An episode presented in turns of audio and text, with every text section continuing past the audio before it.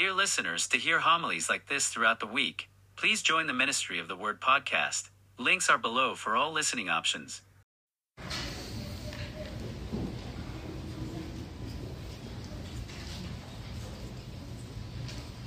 In the name of the Father, and of the Son, and of the Holy Spirit. Amen. The last time I served uh, liturgy was this past Tuesday in the Russian pilgrim house uh, by the River Jordan in the Kingdom of Jordan. And last Sunday, when I served, we were at the tomb of Theotokos in uh, the Garden of Gethsemane, which is a wild experience. Uh, but this is the best. It's really nice to be home. I would rather serve here than any other place, even those kind of glorious places.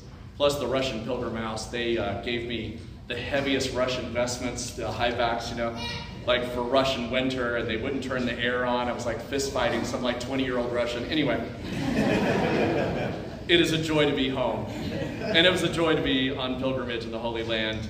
We landed at Vespers last night, um, about Vespers time, a little after five last night.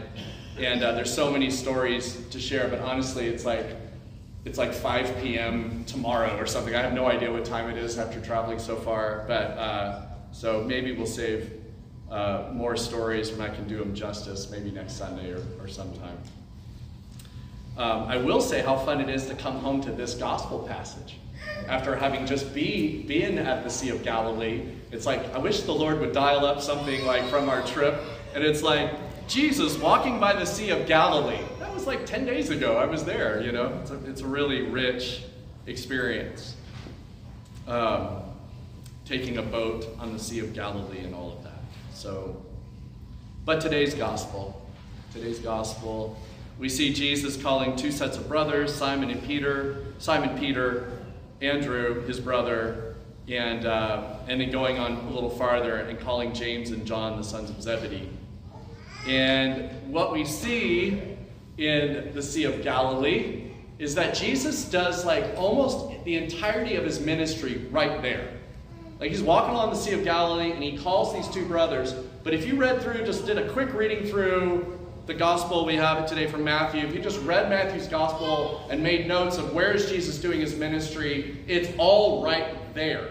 He makes he does go to the river Jordan, which is not near the Sea of Galilee, obviously, to be baptized by John. He's in Jerusalem, as we're aware. He goes into Egypt, of course, as a young, you know, baby, you know, escaping Herod. But everything else, like every healing story, like almost, almost is all up there by the Sea of Galilee. And so what we do is we have Jesus kind of at home. You know, this is where he's doing his life and his work. And the thing I most wanted to point out today, especially on the Sunday we remember all the saints of North America, is that Jesus is doing the choosing. He goes up and he chooses Peter and Andrew. He goes up and gets James and John, the sons of Zebedee. They don't go choose him, he's choosing them. This is the point I want to make sure to make. And what do we see? Jesus at home. We get this amazing kind of vision today. We get Jesus at home with a people in a culture. He has an accent. He wore those clothes with those people, ate that food. Those were his people. That was his time.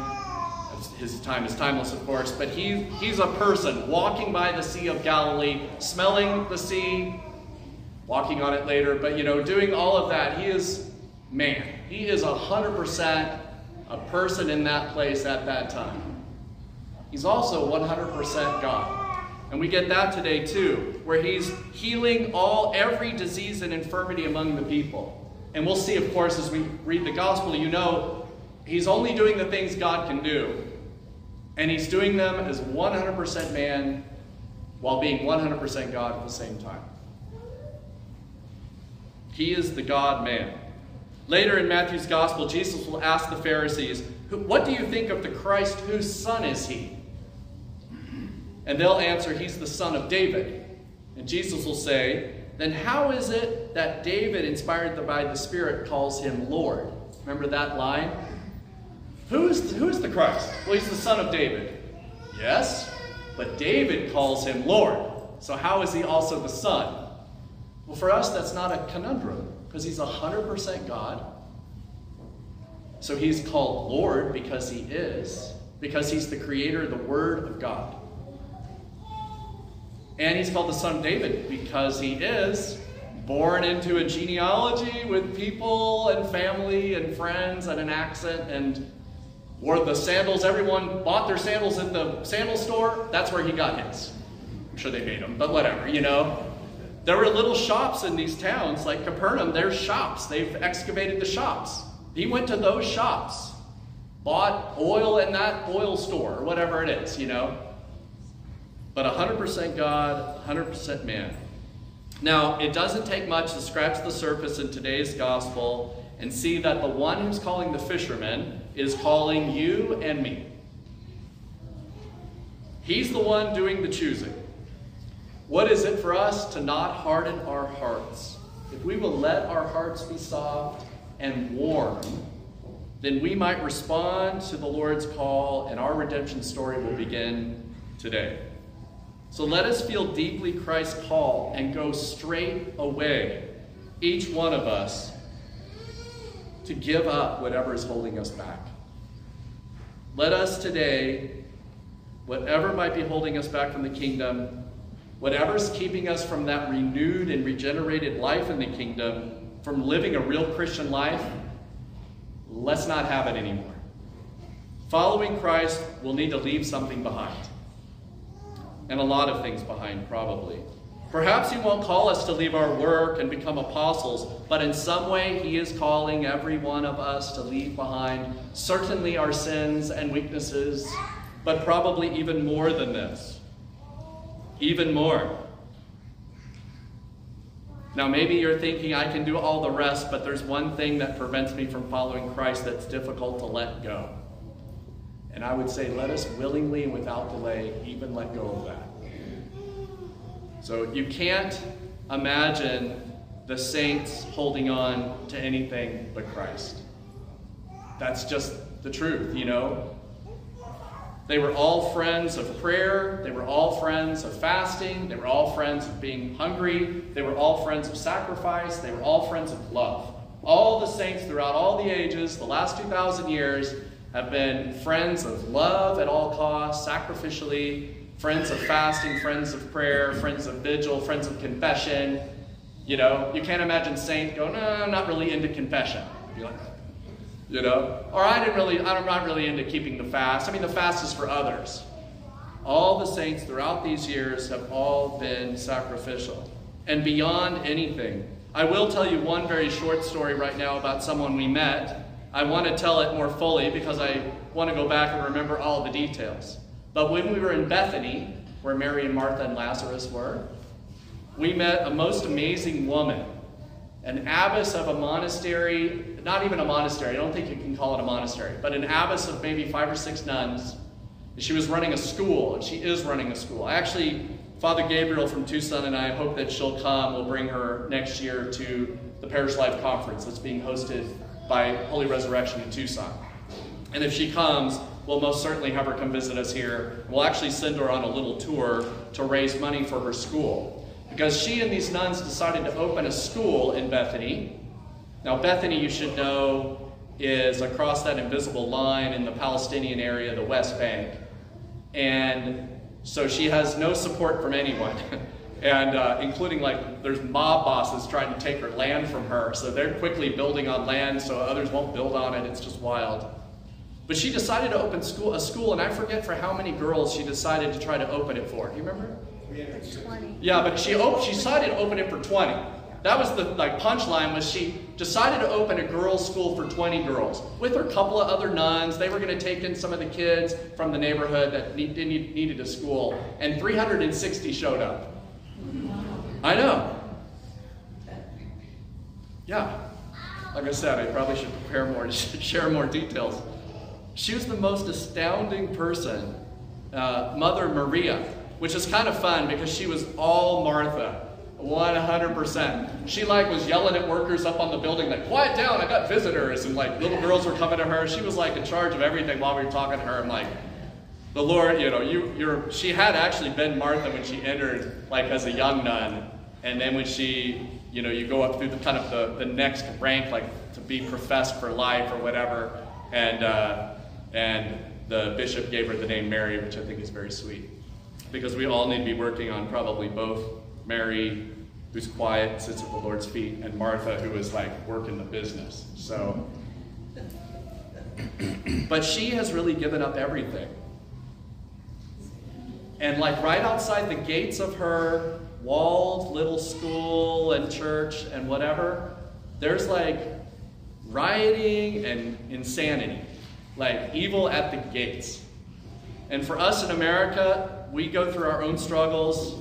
I, am choosing our struggles over their struggles. I come home really happy to have my struggles, whatever they are, compared to what their struggles are.